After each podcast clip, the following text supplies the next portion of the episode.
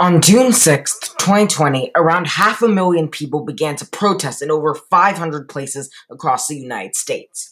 This was just one day in a month full of protests, with over 40% of counties in the US having had a protest. All of this protesting was against several murders of unarmed black men and women, most notably George Floyd, to the hands of police officers and other figures. Hello, everybody. My name is Caleb, and you're listening to The One Two.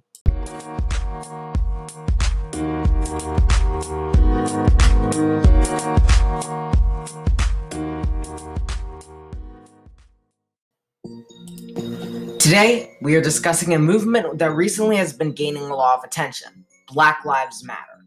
This movement was founded in 2013 after the acquittal of George Zimmerman, who murdered an unarmed African American teenager named Trayvon Martin. Initially starting off as a hashtag, this movement became more well known after the murders of Eric Garner and Michael Brown in 2014, both African American men who were unarmed and whose killers both police officers did not receive a punishment for their actions. In recent months, Black Lives Matter has received a lot of attention due to the significant amount of protests led by them, most sparking from the death of George Floyd. What's interesting is that despite the large number of people protesting, a large majority of Black Lives Matter protests are peaceful. Even though the size of the protests are dying down, the Black Lives Matter movement is still maintaining a large amount of support and will continue to move forward towards their goal of ending white supremacy and black violence.